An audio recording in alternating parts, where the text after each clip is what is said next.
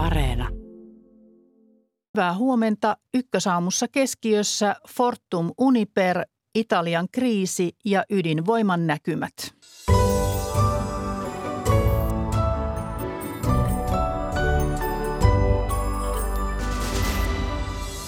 Saksa näyttäisi pelastavan Uniperin. Mitä pelastus tarkoittaa Uniperille ja Fortumin taloudelle ja tulevaisuudelle tästä aluksi? Italiassa on hallitus- ja talouskriisi, miten se ratkaistaan ja horjuttaako se koko EUta. Siitä puoli yhdeksän maissa. Ympäristöjärjestö Greenpeace on käynyt mittaamassa säteilyä Tsernobylin ydinvoimalan alueella ja saanut isoja lukemia. Toimittajamme oli paikalla tiedotustilaisuudessa ja kuulemme, mitä nousi esiin. Ydinenergia sai hiljattain vihreän leiman ja nyt kun energiapulaa pelätään, onko ydinenergialle uusi tilaus, missä kunnossa ovat voimalat ja onko pienydinvoimaloita tulossa tästä lähetyksen lopuksi. Minä olen Maria Alakokko, tervetuloa seuraan.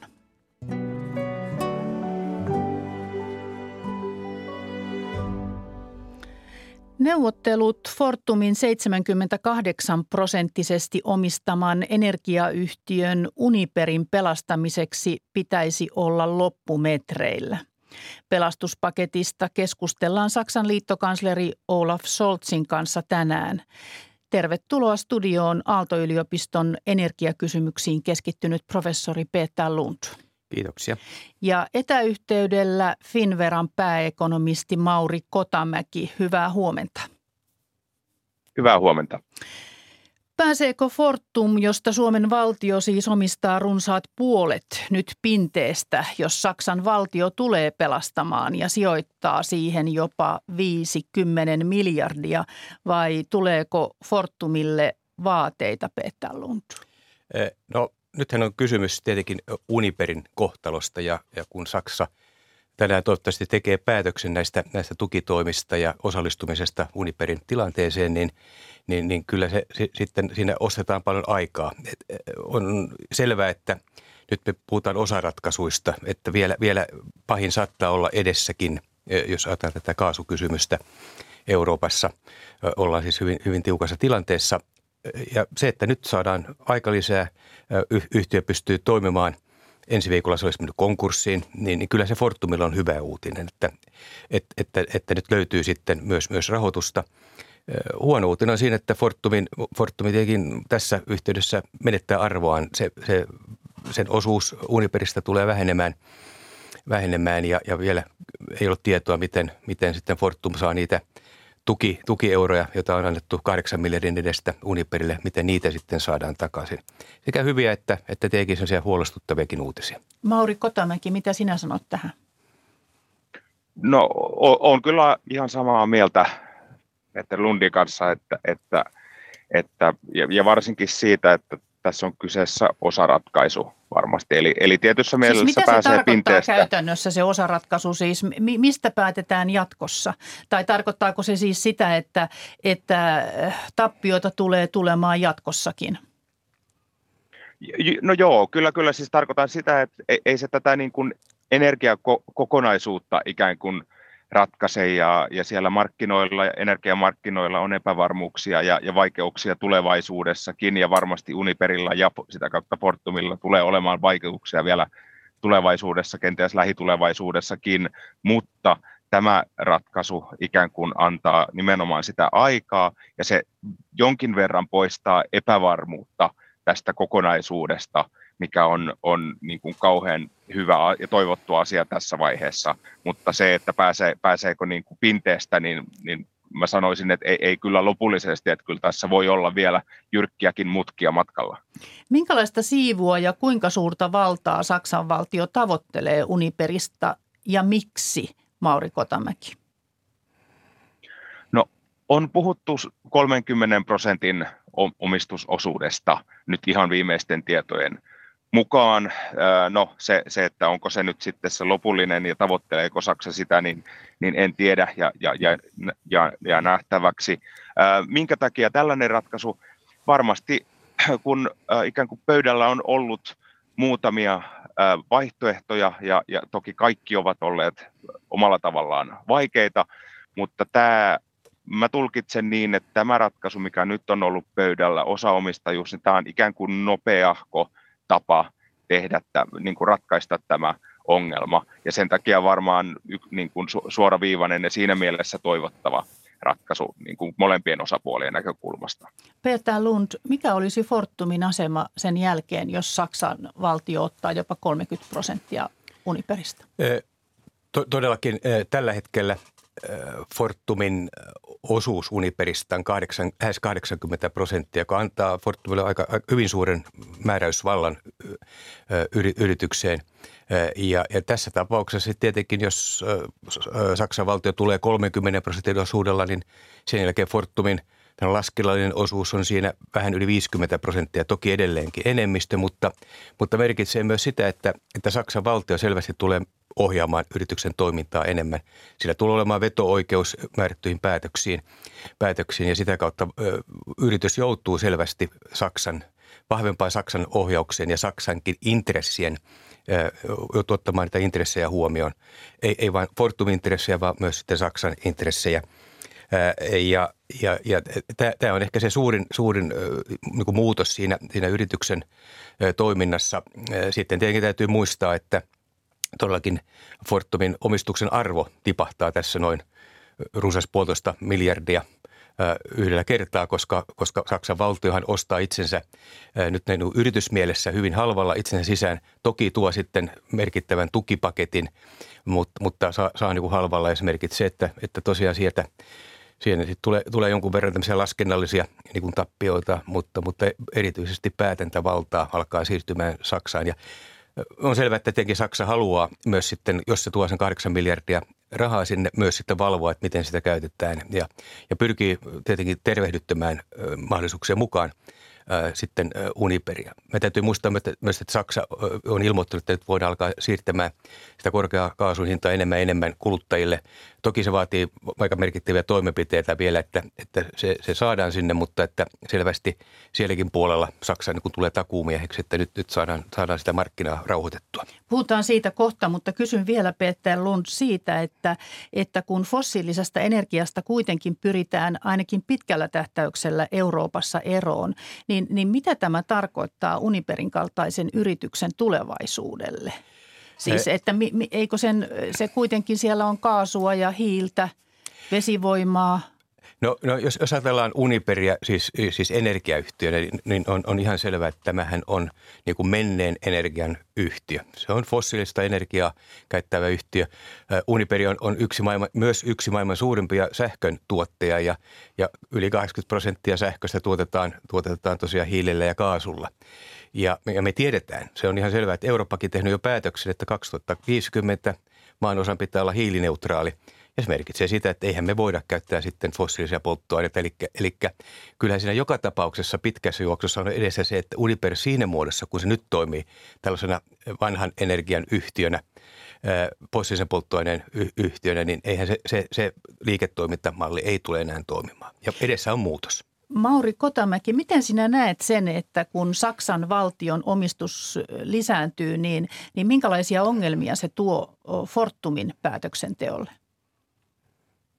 No parhaassa tapauksessa ei, ei paljoakaan, riippuen kuin aktiivisen otteen sitten Saksan valtio ottaa, mutta tämä on niin kuin parhaassa tapauksessa, että toki, toki niin kuin yksi lusikka soppaan lisää, niin se yleensä tarkoittaa sitä, että se päätöksenteko pikkasen jähmeytyy ja, ja jos ikään kuin käy huonosti, niin, niin tämä voi olla se skenaario sitten tulospäin, ulospäin, mutta tässäkin on ehkä syytä erottaa tämä ikään kuin lyhyen aikavälin tämä kriisitilanne ja mitä tehdään juurikin nyt.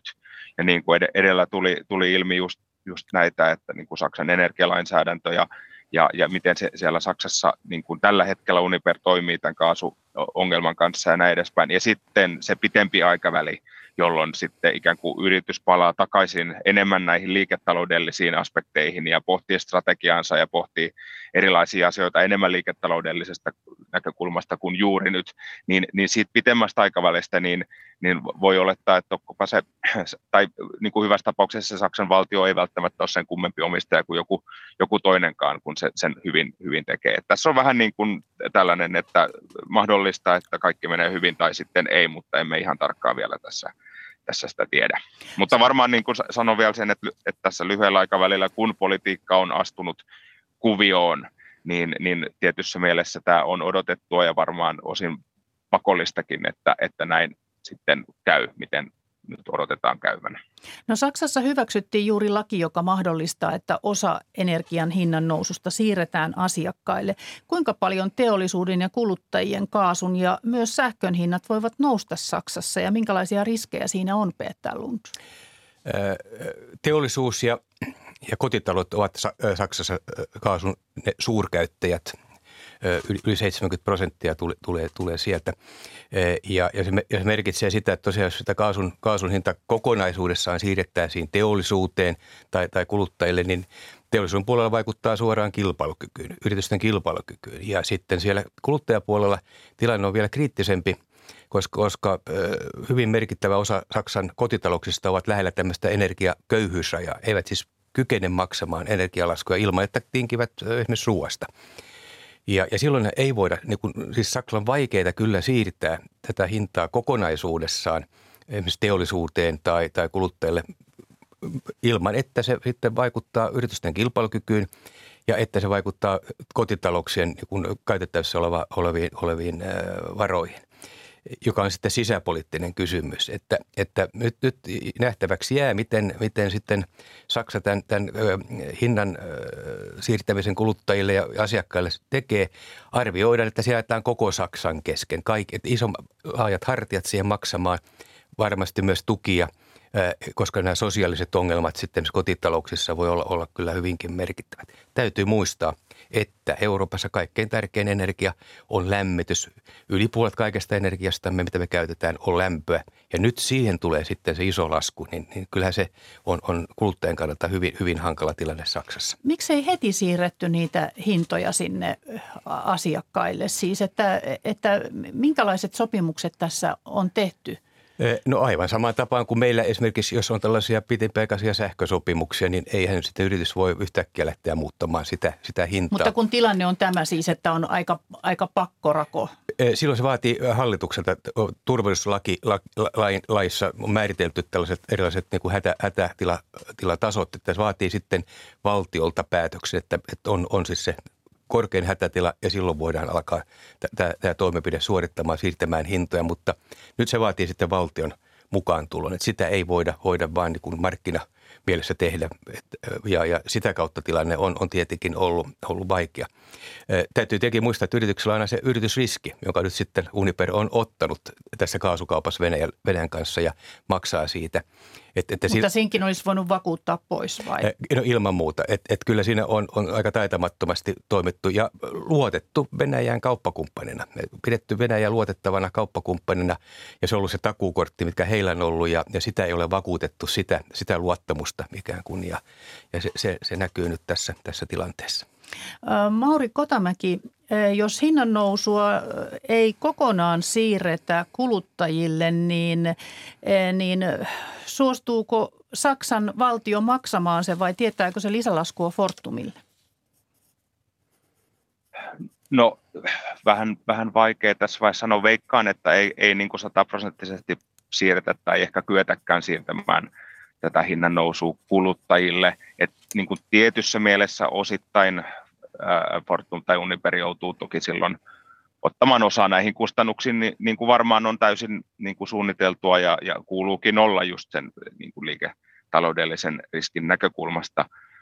Mutta ehkä näin ekonomistina vielä, kun katselen tätä koko kokonaisuutta, niin, niin tilanne tosiaan on päättäjille, varsinkin Saksassa, a, aika ikävää, että et ei paitsi ei pelkästään tämä energian hinta nousee, ja nyt tässä puhutaan erityisesti kaasusta, mutta kun kaikkien muidenkin asioiden hinnat nousee, eli, eli inflaatio on Saksassakin korkea, lähenee 10 prosenttia e, niin kuin euroalueella, ja, ja, ja se tarkoittaa, että kuluttajien kukkarat on muutenkin nyörit on vähän tiukalla ja tilanne on tukala. Ja, ja sitten kun vielä Euroopan keskuspankki vastaa tähän nousseeseen, jyrkästi nousseeseen inflaation nostamalla korkoja, mikä edelleen sitten taas esimerkiksi asuntovelallisilla, jota monella on asuntovelkaa, se tarkoittaa edelleen vähemmän rahaa käytettäväksi muihin asioihin ja se tarkoittaa yrityksille esimerkiksi ää, niin kuin vaikeampaa investointiympäristöä, kun rahasta tulee, tulee kalliimpaa, niin, niin tähän, niin kuin, tähän pakettiin se, se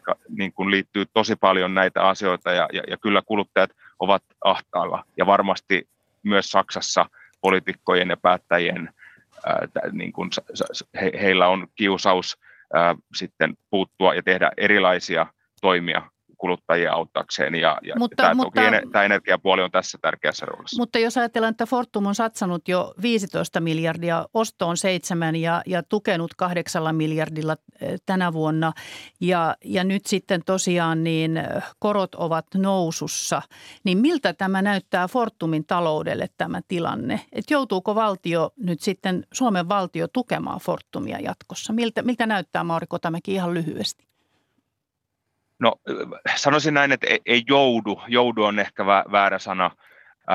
ja, ja, ja uskon, että ei ehkä tarvitsekaan, että kyllä Fortum pystyy muillakin keinoilla varmasti sitten hankkimaan rahaa. Tosi markkinoilta hankkiessaan se raha voi olla vähän kallista, eli sillä tavalla jälleen kerran liiketaloudellisesti saattaa olla huono päätös, jonka takia etsitään erilaisia ratkaisuja sitten mutta kustannuksia tästä tulee joka tapauksessa. Mun mielestä se on ihan, ihan selvä asia myös, myös Suomelle ja Fortumille. Siis. No jos Fortumin tilanne heikkenee, niin nousevatko suomalaisten Fortumin sähkö- ja kaukolämpöhinnat ahdingon myötä, Peter Lund, mitä arvioit?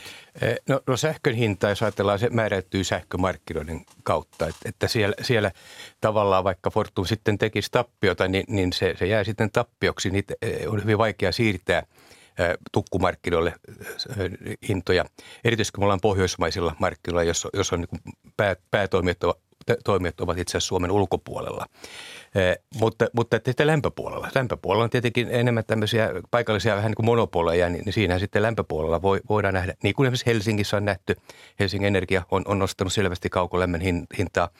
Ja, ja, ja tätä kautta aina paikallisella puolella voidaan nähdä, mutta sähkön tukkumarkkinoilla tuskin – tuskin tullaan näkemään. Siellä äh, kuitenkin, jos katsotaan koko nyt pohjoismaista markkinaa ja Suomen tilannetta, niin ensi talvi on varmasti se tiukka. Ja silloin on arvioitu, että sähkön hinta saattaa olla moninkertainen nykyiseen verrattuna ja voi tulla sähköpulaa. Että, että tähän kannattaa varautua varmaan, että ens, ensi talvi ihan tämän Euroopan tilanteen takia, pohjoismaisen tilanteen takia, Venäjän tilanteen takia tulee, tulee olemaan sitten hyvin tiukka.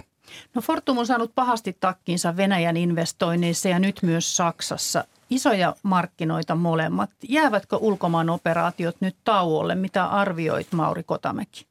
Ihan lyhyesti.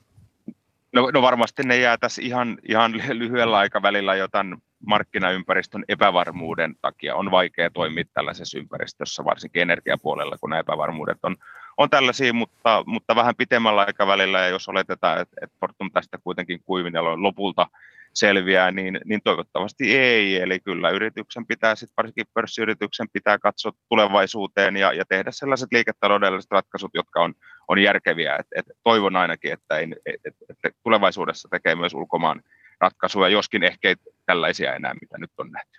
No Fortumin toimitusjohtaja Markus Rauramo sai iltasanomien mukaan 423 000 palkkion viime vuoden ennätyksellisestä tuloksesta ja Uniper-yhteistyöstä.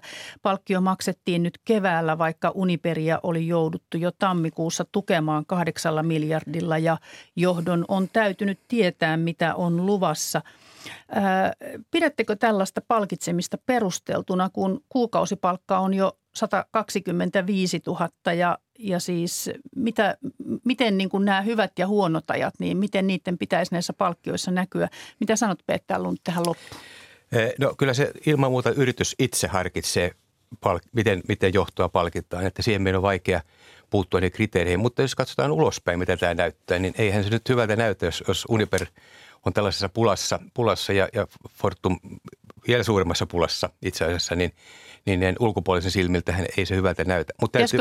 valtion jotenkin puuttua tähän, kun kuitenkin näin iso omistaja? No, no omistaja vaikuttaa hallituksen kautta. Että kyllä se sitten merkitsee, jos omistaja on sitä mieltä, että ei palkita, niin se pitäisi näkyä sitten hallituksen päätöksissä. Mutta yrityksissä kuitenkin se yrityksen hallitus on se, joka harkintansa mukaan, mukaan näistä palkkioista päättää. Ja jos Suomen valtio on sitä mieltä, että, että palkitaan, niin silloin palkitaan. Jos se ei ole sitä mieltä, niin silloin ei palkita. Että kyllähän sillä tämä omistaja, hallitus, yhteys tietenkin sen on olemassa, mutta täytyy muistaa, että yritys ja sen hallitus päättää itsenäisesti näistä asioista. Kiitos professori Peter Lund Aalto-yliopistosta ja Finveran pääekonomisti Mauri Kotamäki. Tänään olemme varmaan viisaampia, kun, kun tämä Scholzin tapaamisestakin saamme tietoa sitten, että mitä siellä on päätetty. Hyvää päivänjatkoa molemmille. Kiitoksia. Kiitos. Ykkösaamussa jatketaan ensin Italian hallituskriisistä ja sitten ydinvoima-aiheilla ja kuullaan ympäristöjärjestö Greenpeacein säteilymittauksista Tsernobylissä Ukrainassa ja sen jälkeen ydinvoimaloiden tilanteesta Euroopassa ja Suomessa. Energiakriisi koettelee tosiaan Eurooppaa ja samaan aikaan Italiassa on ollut meneillään hallituskriisi. Italian pääministeri Mario Draghi jätti eilen eronpyynnön presidentti Scherzo Mattarellalle, joka hyväksyi pääministerin eron.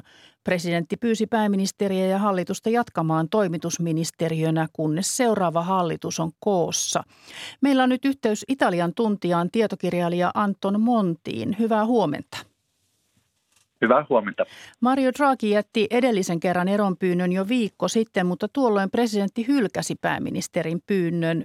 Miksi presidentti hyväksyi eron nyt? No syy tietysti on se, että pääministerillä ei ollut enää tämmöistä poliittista tukea, jota hän olisi tarvinnut niin jatkaa sen tehtävässään. Eli periaatteessa niin mentiin parlamentin kautta ja, parla- ja todettiin sitä, että parlamentti ei niin yksimielisesti tue eh, pääministeriä. No Draghin ero ja hallituksen kaatuminen johtavat nyt uusiin vaaleihin, jotka järjestetään 25. syyskuuta. Millaisista asetelmista uusiin vaaleihin lähdetään? No, kuten on tyypillistä Italian politiikalle, niin todennäköisesti melko niin sekavista asetelmista lähdetään. Eli periaatteessa lähdetään siitä, että Italia, Italiassa on tämmöinen niin kaksipuoluejärjestelmä, jossa sitten kuitenkin nämä kahdet osapuolet, eli keskusta oikeisto ja keskusta vasemmisto, ovat myöskin sisältäpäin niin eh, hajanaisia. Ja tämä tietysti tarkoittaa sitä, että olkoon sitten mikä on vaalien lopputulos, niin taas tullaan näkemään tilanne, jossa on niin hyvin paljon tämmöistä epävakautta. No mitä veikkaat, kenestä tulee uusi pääministeri? Onko siitä mitään käsitystä vielä? No tästä niin kuin, tämä on aihe, josta varmasti on parasta niin kuin, olla niin kuin, veikkaamatta yhtään mitään. Ja mä perustelen tätä sillä, että viimeisen niin kuin, 12-13 vuoden aikana Italiassa, jossa on vaalijärjestelmä, jonka mukaan vaalit ovat pääministerivaalit, niin yksikään pääministeri 13 vuoden, viimeisen 13 vuoden aikana ei ole vaaleilla valittu. Eli tähän tarkoittaa tietysti sitä, että en lähtisi kyllä helposti niin veikkaamaan sitä, että mikä lopputulema on. Pääministeri Draghi toimi aiemmin Euroopan keskuspankin pääjohtajana. Mikä on hänen jälkeensä pääministerinä? Eh, eh, mikä on hänen jälkensä pääministerinä Italian talouspolitiikkaan? No Draghi tietysti otti tämän pääministerin, hän tuli tietysti politiikan ulkopuolelta, otti niin tämän tehtävän vastaan sen vuoksi, että Italia oli taas kerran niin ajautunut hyvin niin hankalaan poliittiseen tilanteeseen. Eh, hänellä oli kolme, oikeastaan kolme päätehtävää. Ensimmäinen oli se, että hoitaa niin nämä pandemiaan liittyvät asiat, eli periaatteessa viedä niin loppuun tai saattaa loppuun tämä rokotekampanja. Sen lisäksi siinä oli tietysti tämä niin Euroopan eh, apupaketin eh, tavallaan kirjaaminen ja päättäminen siitä, että mihin näitä rahoja käytetään. Ja sitten sen, että pandemian seuraukset esimerkiksi työmarkkinoilla eivät olisi olleet dramaattisia. Ja hän periaatteessa hoiti nämä kolme tehtävää loppuun asti. Ja tästä varmasti johtuu myöskin sitten se, että siihen loppui sekä häneltä motivaatio, että todennäköisesti myöskin niin kuin, tämä tehtäväkenttä oli hoidettu loppuun. Italiaa koettelee myös inflaatio. Miten Italian talous kestää tämän poliittisen pyörityksen?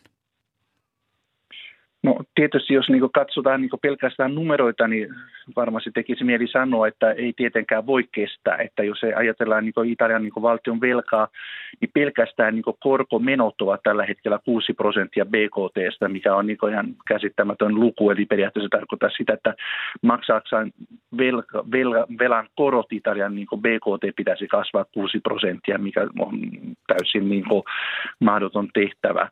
Eli periaatteessa kyllä tilanne on erittäin hankala, mutta samanaikaisesti pitää sanoa myöskin, että Italiahan on nyt on selviytynyt näiden viimeisten, viimeisen vuosikymmenen aikana näissä dramaattisista tilanteista aina joillakin keinoilla. Ja todennäköisesti se keino tällä hetkellä on tämä Euroopan keskuspankin lupaama tietyn tyyppinen niin korkokilpi, jolla pyritään estämään se, että tietyt maat todennäköisesti Italian etunenässä ei joudu niin kuin, vai, taloudellisiin vaikeuksiin sen vuoksi, että on tämmöinen inflaatio ja korko.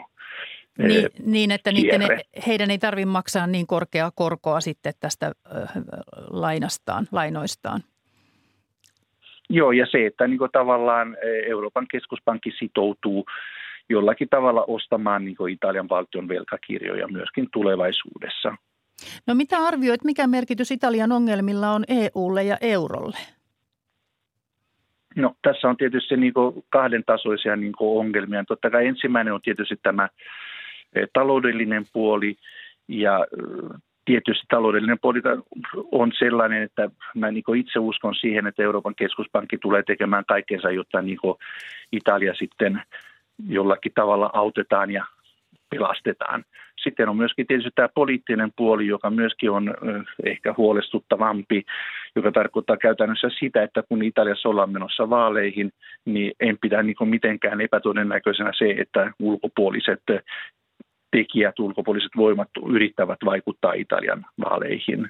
Tarkoitatko Venäjää? Ja nimenomaan, jos Tarkoitan siis muun muassa myöskin tietysti Venäjää, koska tässä tämmöisessä tilanteessa, missä me nyt ollaan, niin Draghihan on ollut eräänlainen takuumies, paitsi niin siis taloudella, taloudellisella puolella, myöskin niin poliittisella puolella, ja Italiahan on tukenut Ukrainaa tässä niin sodassa, mutta se, että, mihin, että mihinkä suuntaan Italia sitten tulee menemään, niin se on tietysti iso kysymysmerkki erityisesti sen vuoksi, että muutamat puolueet, jotka Italiassa kuitenkin ovat saaneet niin isoa kannatusta, niin heidän niin Venäjä-politiikka on ollut hieman e, epäselvä. Toki on sanottava, että sen jälkeen kun sota on alkanut, niin kyllähän tietysti yksimielisesti on tuettu Italian linjaa, mutta tämmöisessä vaalitilanteessa varmasti vaalikampanjan aikana niin houkutus niin tuoda esille erilaisia näkemyksiä niin voi olla hyvinkin vahva. Mm, talousministeriö hoitaa nyt vain juoksevat asiat ja kun parlamenttikin on hajotettu, niin, niin miten nyt käy Suomen NATO-jäsenyyden ratifioinnin vielä lopuksi tähän kysyn siitä? No, tämä on kyllä niin kuin valtahan suuri kysymysmerkki. Toki niitä kysymysmerkkejä niin kuin liittyy myöskin muihin asioihin, koska Italian niin perustuslaissa ja Italian laissa ei ole määritelty, mitkä ovat ne juoksevat asiat, jotka toimitusministeriön pitäisi hoitaa. Eli käytännössä on, pidän hyvinkin mahdollisena sitä, että niin kuin tämä päätös tulee siirtymään – seuraavalle hallitukselle. Eli silloin se tarkoittaisi käytännössä sitä, että silloin me olemme niin kuin joskus loka-marraskuussa.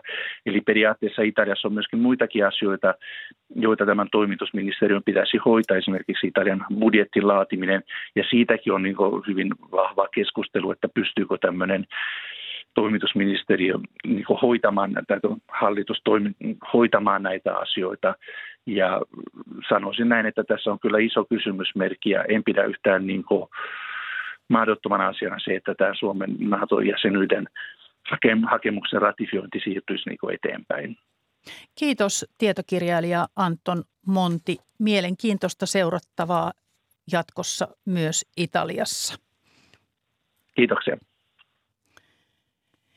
Ja nyt ydinvoima-asioihin. Ukrainan ydinvoimaloista on sodan aikana saatu ristiriitaisia tietoja. Tällä viikolla on kerrottu korkeista säteilyarvoista Tsernobylissä. Huomenta Ukrainan Vinnitsiaan Moldovan rajan lähelle toimittaja Maxim Fedorov. Huomenta. Aloitetaan vuoden 1986 onnettomuudessa tuhoutuneesta Tsernobylin ydinvoimalasta. Venäläiset miehittivät aluetta kuukauden verran helmi-maaliskuussa ja tällä viikolla Greenpeacein tutkijat kertoivat kohonneista säteilyarvoista alueella. Mitä siellä Ukrainassa tiedetään tilanteesta Tsernobylin onnettomuusalueella? No mä itse kävin päivänä Kiovassa Greenpeacein ja Ukrainan viranomaisten tiedotustilaisuudessa ja ne kertoivat, että heidän mittaustensa mukaan säteilyarvot olivat jopa kolme kertaa korkeammat kuin mitä aiemmat tutkimukset olivat osoittaneet. Niin edelliset mittaukset teetti teetti kansainvälinen atomienergiajärjestö, mutta Ukraina epäili sen puolue, puolueettomuutta, sillä sen johdossa on venäläinen, venäläisen valtionyhtiö Rosatomin pitkäaikainen työntekijä. Eli Greenpeace mittasi arvoja dronien ja maaperänäytteiden avulla ja järjestön mukaan arvot Chernobylin suojavyöhykkeellä olivat koholla muun muassa sen takia, että venäläissotilaat miehityksen aikana olivat kaivaneet juoksuhautoja ja pystyttäneet telttoja, leirejä ja kulkeneet saastetulla alueella raskaalla sotakalustolla. Millaisessa valvonnassa onnettomuusvoimala on? No, tällä hetkellä Chernobylin voimala on jälleen ukrainalaisviranomaisten ja myös kansainvälisen atomienergiajärjestön valvonnassa, mutta miehitys on jättänyt monia haasteita siihen. Esimerkiksi monia valvontalaitteita on rikottu ja varastettu. Tiedot, jotka ovat peräisin automaattisista valvontapisteistä, auttavat esimerkiksi palomiehiä todella paljon. Jos alueella syntyy tulipalo, niin heidän täytyy tietää tarkat säteilyarvot. Ukrainan suurin ydinvoimala sijaitsee maan eteläosassa Saboritsassa ja on nyt Venäjän joukkojen hallussa. Mitä sen tilanteesta tiedetään? Niin tosiaan joo, se on viralliselta nimeltäkin Etelä-Ukrainan ydinvoimala. Niin Ukraina kutsuu sen ydinvoimalan miehitystä ydinterrorismiksi. Voimala on tällä hetkellä täysin venäläisten hallinnassa, joten ukrainalaisten on vaikea saada luotettava tietoa sieltä ja myös sen tilanteesta. Ukrainalaisen, ukrainalaisen energi, ydinenergiayhtiö Energoatomin mukaan venäläiset ovat sijoittaneet voimalan konesaliin raskasta sotakalustoa, räjähteitä ja ammuksia, mikä sitten tekee mahdottomaksi pelastustyöt onnettomuuden sattuessa. Niin sen lisäksi voimalan ympärillä tapahtuu toisinaan tulituksia ja sen yllä lentää ohjuksia vaarallisella etäisyydellä. Nämä, nämä kaikki ovat todellisia vaaratekijöitä. Kuulostaa aivan hurjalta. Kansainvälisen atomienergiajärjestö IAEA e on sanonut olevansa huolissaan Saboritsan ydinvoimalan ukrainalaisesta henkilökunnasta. Samanlaista viestiä kerrottiin aiemmin Tsernobylistä. Miten henkilökuntaa kohdellaan? Mitä siitä tiedetään? No aiemmin mainitun Energoatomin tiedossa on tapauksia, jolloin venäläiset ovat estäneet voimalan työntekijöitä suorittamassa työtehtäviä. He, venäläiset ovat myös käyneet kriittisissä tiloissa ilman suojavarusteita, saati ymmärrystä asiasta ja jopa kidnapanneet voimalan työntekijöitä. Niin tällä hetkellä monen työntekijän olinpaikkaa ei, ole, ei tiedetä tarkkaan. Niin ukrainalaiset sanovat, että venäläismiehittäjät tekevät sen häirittäkseen Etelä-Ukrainan voimalan normaalia toimintaa. Tuottavatko ydinvoimalat kuitenkin sähköä nyt tuota Ukrainan verkkoon? Kyllä tuottavat, joo. Kuinka huolissaan tai Ukrainalla... Siis mie- miehitetyllä alueella. Hmm. Kuinka huolissaan ukrainalaiset ovat voimaloista ja siitä, mitä, mitä niissä tapahtuu? No kyllä he ovat, ovat huolissaan, ja koska, koska mitään turva, ää, turvaproseduuri ei, ole, ei noudateta näillä voimaloilla. Ja Venäjä, Venäjä myös sijoittaa sinne mm, sen Etelä-Ukrainan voimalaan sotakalustoa ja ukrainalaiset on sitä mieltä, että venäläiset venäläiset tekevät sen ja tulittavat sieltä Ukrainan aluetta, jotta ukrainalaisarmeija ei pystyisi varvaisuuden nimissä ampumaan takaisin. Ja, ähm, mutta siis ukrainalaiset yrittävät kyllä noudattaa erityistä varvaisuutta ja voimaloiden ympärillä eikä, eikä tulittaa niitä. Kiitos näistä tiedoista Maksim Fedorov ja hyvää päivää. Kiitos. Ja jatketaan ydinvoimasta ja puhutaan näistä Ukrainan voimaloista ja sitten laajemminkin Euroopan voimaloiden tilanteesta ja tulevaisuuden näkymistä. Vieraana on apulaisjohtaja Tomi Routamo Säteilyturvakeskuksesta. Tervetuloa. Kiitoksia. Millä mielin kuuntelit näitä tietoja tuolta Zaporitsan ydinvoimalasta, että konesalissa on ammuksia ja, ja ohjuksia lentää yli ja, ja työntekijöitä on kidnappattu ja, ja heitä on estetty työskentelemästä. Niin miltä tämä kuulostaa sinun korvissasi? Kyllähän tämä erittäin huolestuttavaa on, että, että niistä räjähteistä tai mitä siellä laitosalueella on, niin ne ei tietenkään sinne kuulu. Että, että jos, jos nyt jotain sattuu, niin onhan se merkittävä uhka sitten sinne, sinne tietenkin. Ja mitkä nämä niin venäläisten motiivit sitten tällaiselle toiminnalle on, niin, niin, niin en, en pysty ymmärtämään sitä. Ja kyseessä on siis Euroopan suurin ydinvoimala, kuusi yksikköä, yhteensä 6000 megawattia Kyllä. teholtaan – Eli, eli se on valtava laitos ja jos siellä tulee ongelma, niin se ongelma on silloin iso. Kyllä, var, näin varmasti on, joo, kyllä. Näin. Et tota, se, että niin, niin, niin kuin tässä viitattiin siihen, niin, niin niitä, niitä sotilas, ää, niin kuin kalustoa olisi siellä laitosalueella ja muutenkin niin kuin sotilas, ää, toimen, sotatoimenpiteet, niin, niin ne on Geneven sopimuksessa kielletty, että, että ydinvoimalaitoksen ei saisi tämmöisiä kohdistaa. Mm. No sotatoimet on aina riski, mutta siis laitoksilla on moninkertaiset suojausjärjestelmät mm. niin kuin ulkopuolista tällaista, esimerkiksi ammu, ammuskelua ja tällaista vastaan. Mutta nyt kun on vallattu – niin mm. tämä on ilmeisesti ihan uusi tilanne, että tällaista ei ole koskaan aikaisemmin no, ollut. No, se on jo tietysti riippuu siitä, että mitä se valtaus tarkoittaa. Että se on venäläisten hallussa, ukrainalaiset, ukrainainen henkilöstö siellä edelleen käyttää niitä laitoksia, mutta erittäin poikkeuksellisessa tilanteessa kyllä tämmöisen niin kuin painostuksen alla, mikä täytyy olla var, varsin stressaava laitoksen työntekijöille ja, ja pystytäänkö vuoronvaihtoja tekemään, mikä, mitä, niin kuin,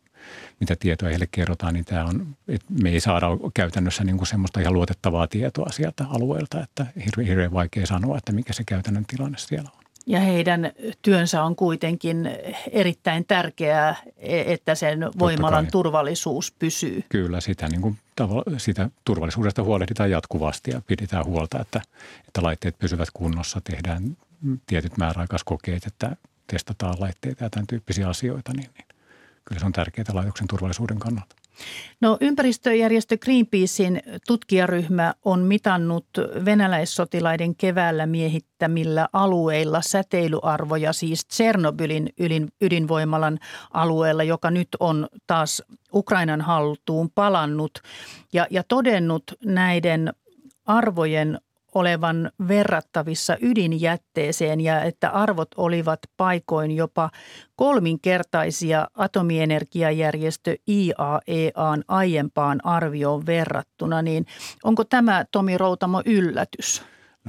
En nyt ehkä suoraan sano sitä yllätys, että tämmöistä niin kuin vaihtelua niissä mittaustuloksissa voi hyvinkin olla ja tämmöinen kolminkertainen niin on varmaan hyvin, voi, voi olla erilaisia syitä siihen, että onko käytetty samanlaisia mittausmenetelmiä, onko mitattu samoista paikoista, niin, niin kyllä tämmöistä vaihtelua varmaan voi olla. Ja se, että saisi semmoisen hyvän käsityksen siitä, että, että mikä se säteilytaso oikeasti on, niin pitää tehdä aika paljon niin kuin eri, eri puolilta niitä mittauksia ja siinä on niin kuin tietynlaisia standardeja, miten kansainvälisesti näitä mitataan.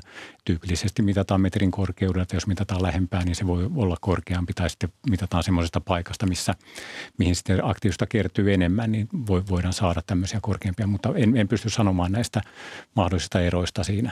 Mutta, mutta pidät kuitenkin tätä IAEAnkin mittausta luotettavana, ettei kyllä, siinä ole mitään poliittista en, peliä. En, no en kyllä usko, siinä on kuitenkin laaja kansainvälinen joukko ollut sitä tekemässä ja ihan IAEAn pääjohtajan niin kuin nimittämällä porukalla sitä siellä on, on, on käyty mittaamassa. Tämä Grossi itse oli, oli siellä, siellä, siellä itse, itse myöskin mukana.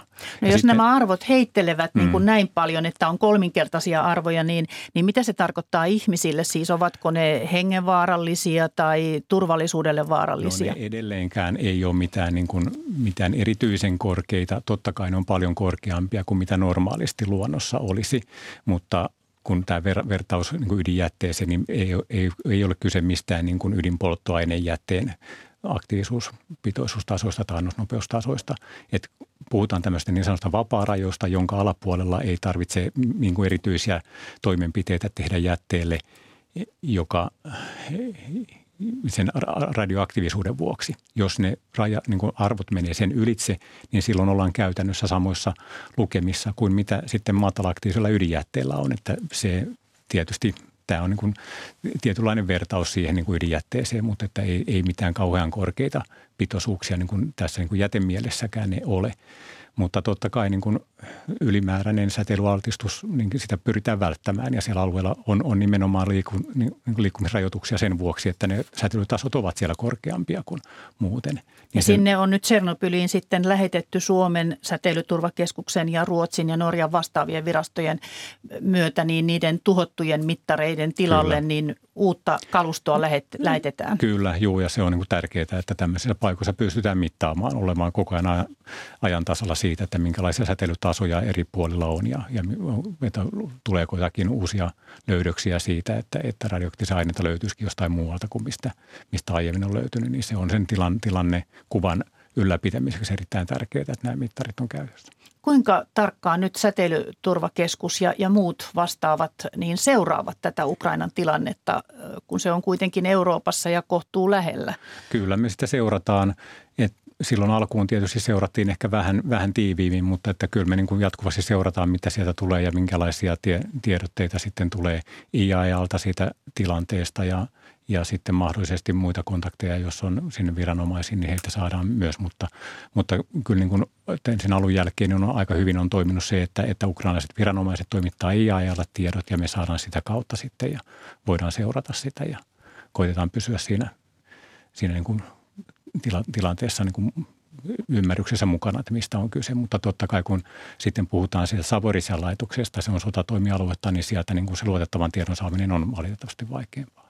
Puhutaan sitten ydinvoimaloiden iästä ja kunnosta, koska nyt kun energiasta on pulaa, on mietitty, että voisiko vanhoja ydinvoimaloita käyttää ja käyttää jatkossakin ja tuottaa niillä sähköä. Ja IAEA viesti hiljattain, että ydinvoimaloista suuri osa on vanhoja. Ja otetaan tässä nyt pari esimerkkiä siis – Ranskassa, jossa ydinvoima on keskeinen energialähde, on uutisten mukaan iso osa ydinvoimaloista jouduttu sulkemaan korroosio-ongelmien vuoksi. Mitä korroosio-ongelmat tarkoittavat, Tomi Routama? No tässä Ranskan tapauksessa siellä, siellä oli tämmöinen löydös, että jännityskorroosiota ilmeni semmoisissa putkistoissa, joissa sitä ei ollut oikeastaan ajateltu, että sitä olisi, mutta, mutta kun on tämmöinen kunnon valvontaohjelma, niin, niin niistä ilmeni sitten, että, että tämmöinen ongelma oli. Ja sitten siitä on lähdetty tekemään korjaussuunnitelmia ja korjaukset ymmärtääkseni ovat menossa ja ehkä osittain tehtykin, en tiedä ihan tarkkaan, mutta että että tämmöisiä niin kuin laitoksien kuntoa täytyy koko ajan tarkkailla ja, ja sitten jos tämmöisiä ongelmia tulee, niin ne, ne paikat sitten korjataan. Että, et, tiety... et sen takia sitten suljetaan siksi aikaa kyllä, toiminnat. Kyllä näin. Onko tämä, tämä, tällaiset säröt putkistoissa, niin onko sitä nyt sitten tutkittu Suomessakin tämän Ranskan tiedon perusteella? No kyllä me, meillä on, tota, on, ollaan pyydetty, pyydetty sitten sitten tuota TVOlta nimenomaan, kun, kun oli Kloto kolmen on ranskalaista suunnittelua, että, että onko siellä mahdollisesti vastaavan tyyppinen mahdollista. Se on aika paljon niin kuin se riippuu siitä, että materiaalista, sitä ympäristöstä, niin nämä, nämä tämmöiset, että minkälainen ilmiö siellä voi tulla, niin se, se on niin kuin hyvin, hyvin tapauskohtainen, mutta, mutta kyllä meilläkin niin kuin pyritään siihen ennakoivasti varautumaan, jos tämmöinen olisi mahdollinen – tai, tai sitten totta kai niillä kunnonvalvontaohjelmilla ja menettelytestauksilla niin, niin pystytään sitten havaitsemaan, jos siellä jotakin ilmenee, mutta on hyvä ymmärtää tietysti etukäteen, että tämmöistä voi tulla. No ikävä tilanne tietenkin tässä energia, energiatilanteessa, no, että, että voimalat ovat pois käytössä, käytöstä. Saksan piti sulkea kolme vielä toiminnassa olevaa ydinvoimalaansa vuoden loppuun mennessä nyt sitten vielä niiden jatkoa mietitään. Voiko niiden käyttöikää pidentää ja olisiko se kannattavaa, Tomi Routa?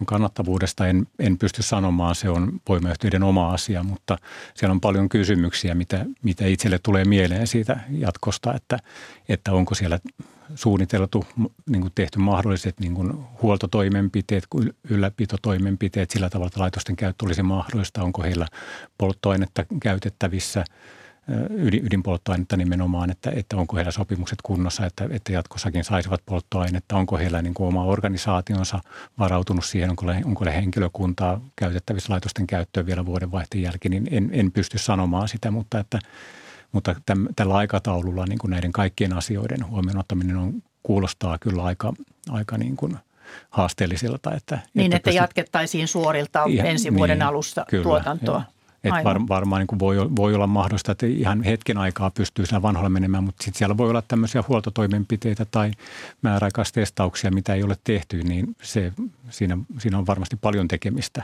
jos, jos, jos päädyttäisiin jatkamaan siihen. Et en, en tiedä, onko siellä niin kuin haluja voimayhtiöissä ja, ja, ja mikä se käytännön mahdollisuus siihen sitten olisi. Puhutaan sitten Suomesta. Fortum on hakenut Loviisan voimaloilleen jatkoaikaa vuoteen 2050 saakka. Mikäs on luvan tilanne? No lupahakemus on käsittelyssä. Meillä on turvallisuusarviointi meneillään säteilyturvakeskuksessa. Meillähän oli tässä just keväällä tehtiin kyllä tämmöinen määräaikaisen turvallisuusarvioinnin – se, siitä, se niin Fortumin tekemän arvioinnin perusteella tehtiin päätös siitä, että he olivat kyllä kattavasti tätä, tätä niin kuin käsitelleet ja, ja joitain asioita me sieltä niin kuin halutaan seurata. Mutta se luo niin kuin hyvän pohjan sille meidän käsittelylle. Tavoitteena on, että me pystyisimme antamaan lausuntomme vuoden loppuun mennessä, mutta että sitten se, se on sitten ministeriön asia, millä, millä aikataululla sitä viedään eteenpäin. Että – mutta saa nähdä, riippuu siitä, mitä asioita meillä tulee tässä vastaan, että onko meillä mahdollisuus antaa se meidän lausuntomme vai pitääkö vielä selvittää jotakin tässä syksyn aikana. Niin.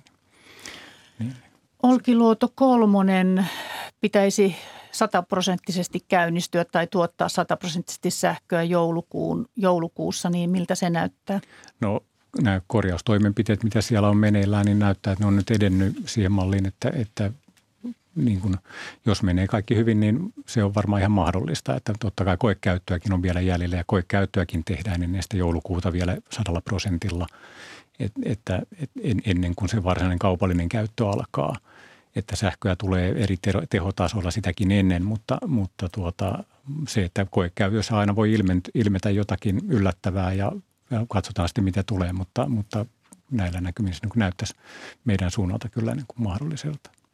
No siinä on kyse 1600 megawatin voimalasta, eli tämmöisestä maailmankin laajuudessa todella suuresta. Mm. Niin ollaanko menossa, että tämmöisiä isoja voimaloita tehdään jatkossakin? Niitähän on nyt niitä projekteja Ranskassa ja Britanniassa ja Kiinassa ja niin poispäin, niin niitäkö tulee lisää vai pienydinvoimaa, kun siitäkin on puhuttu? No se voi olla, että tulee, tuleeko sitten molempia, että vaikea sanoa, että, että se riippuu aina siitä, että, että miten nämä yhtiöt ja toimijat itse sen katsoo sen kannattavaksi, mutta kyllä kun näyttää, että tämmöisiä isoakin voimaloita vielä maailmalla rakennetaan, mutta nämä pienydinvoimalat sitten tietysti niin kuin Suomessakin puhutaan paljon siitä, että lämmöntuotannossa voitaisiin hyödyntää. Niin, niin se on, se on niin ihan hyvä kysymys ja meillä jos yritetään varautua siihen säännöstön päivittämisen kautta, että, että, että myös niin kuin tämmöisiä olisi sitten niin kuin säännöstönkin perusteella mahdollista tehdä. Että sinänsä niin kuin lainsäädäntö ei estä sitä tälläkään hetkellä, mutta että tietysti nämä yksityiskohtaisemmat säädökset on, on kuitenkin niin kuin laadittu siltä silmällä pitäen, että on tämän nykyisen kaltaisia isoja laitoksia. Että siellä voi olla joitain asioita, mitkä ihan suoraan sovellu sinne. Aivan siis, että ison voimalan säännöillä niin on vaikea luvittaa tämmöistä pientä voimalaa – kun siinä on kuitenkin esimerkiksi, jos niitä nyt pitäisi tulla aika lähelle esimerkiksi asutusta, niin... No esimerkiksi tämä on yksi kysymys, että kuinka lähelle voidaan tuoda ja, ja siinäkään varmaan ei ole semmoista mitään yhtä yleistä, yleistä linjausta niin kuin voida tehdä, koska se riippuu niin paljon siitä, että minkälaista laitoksesta on kyse ja siinä la, pienissäkin laitoksissa on aika iso haitari, että, että kuinka, kuinka iso se laitos tai kuinka pieni se laitos on, että teho, tehoskaala on aika laaja siinäkin. Eli visaisia kysymyksiä ydinenergialain uudistus on menossa ja ehkä valmistuu seuraava hallituksen aikana ja teillä siis nämä omat turvallisuussäännökset tältä osin ovat, ovat nyt sitten sitten tuota uusinnassa. No me joudutaan miettimään totta kai ne alemman tason säädökset myös, että ne ovat yhteensopivia sitten tämän, tämän ydinenergialain uudistuksen kanssa. No mitä arvelet, koska on ensimmäinen pienydinvoimala Suomessa? No en kyllä oikeastaan lähde sitä, sitä arvelemaan, että meillä ei ole, ei ole semmoista niin kuin mitään, mitään varsinaista esitystäkään siitä, että, että, että näkyisi se, että, että, että että kuka olisi se innostunut lähteä, lähteä luvittamaan siihen, oikeasti lähtisi siihen hankkeeseen.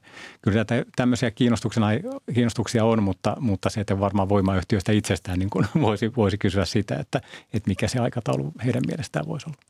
Kiitos apulaisjohtaja Tomi Routamo Säteilyturvakeskuksesta ja kaikkea hyvää. Kiitos samoin. Tätä lähetystä ovat kanssani tehneet Mira Stenström ja Seppo Kivimäki. Tuottaja on Tarja Oinonen ja äänitarkkailija Anders Johansson. Yle Radio 1 kuuluttaja Joni Timonen, hyvää huomenta. Huomenta. Mitäs lupailet tulevasta? No vaikka kello 10 matkustetaan maailman metropoleista Bangkokiin tietokirjailija Markus Lehtipuun mukana ja maisteri Lindgrenillä on tänään käsissään murhamysteeri. Kuka murhasi ranskalaisen säveltäjän ja viulukoulunkin perustajana pidetyn Jean-Marie Leclercin? Aa, jännitystä ja nyt, mutta nyt ensin ihanaa musiikkia muistojen Boulevardilta. Kyllä. Levätään sen seurassa ja viikonloppu edessä. Iloista viikonloppua ja kiitos seurasta.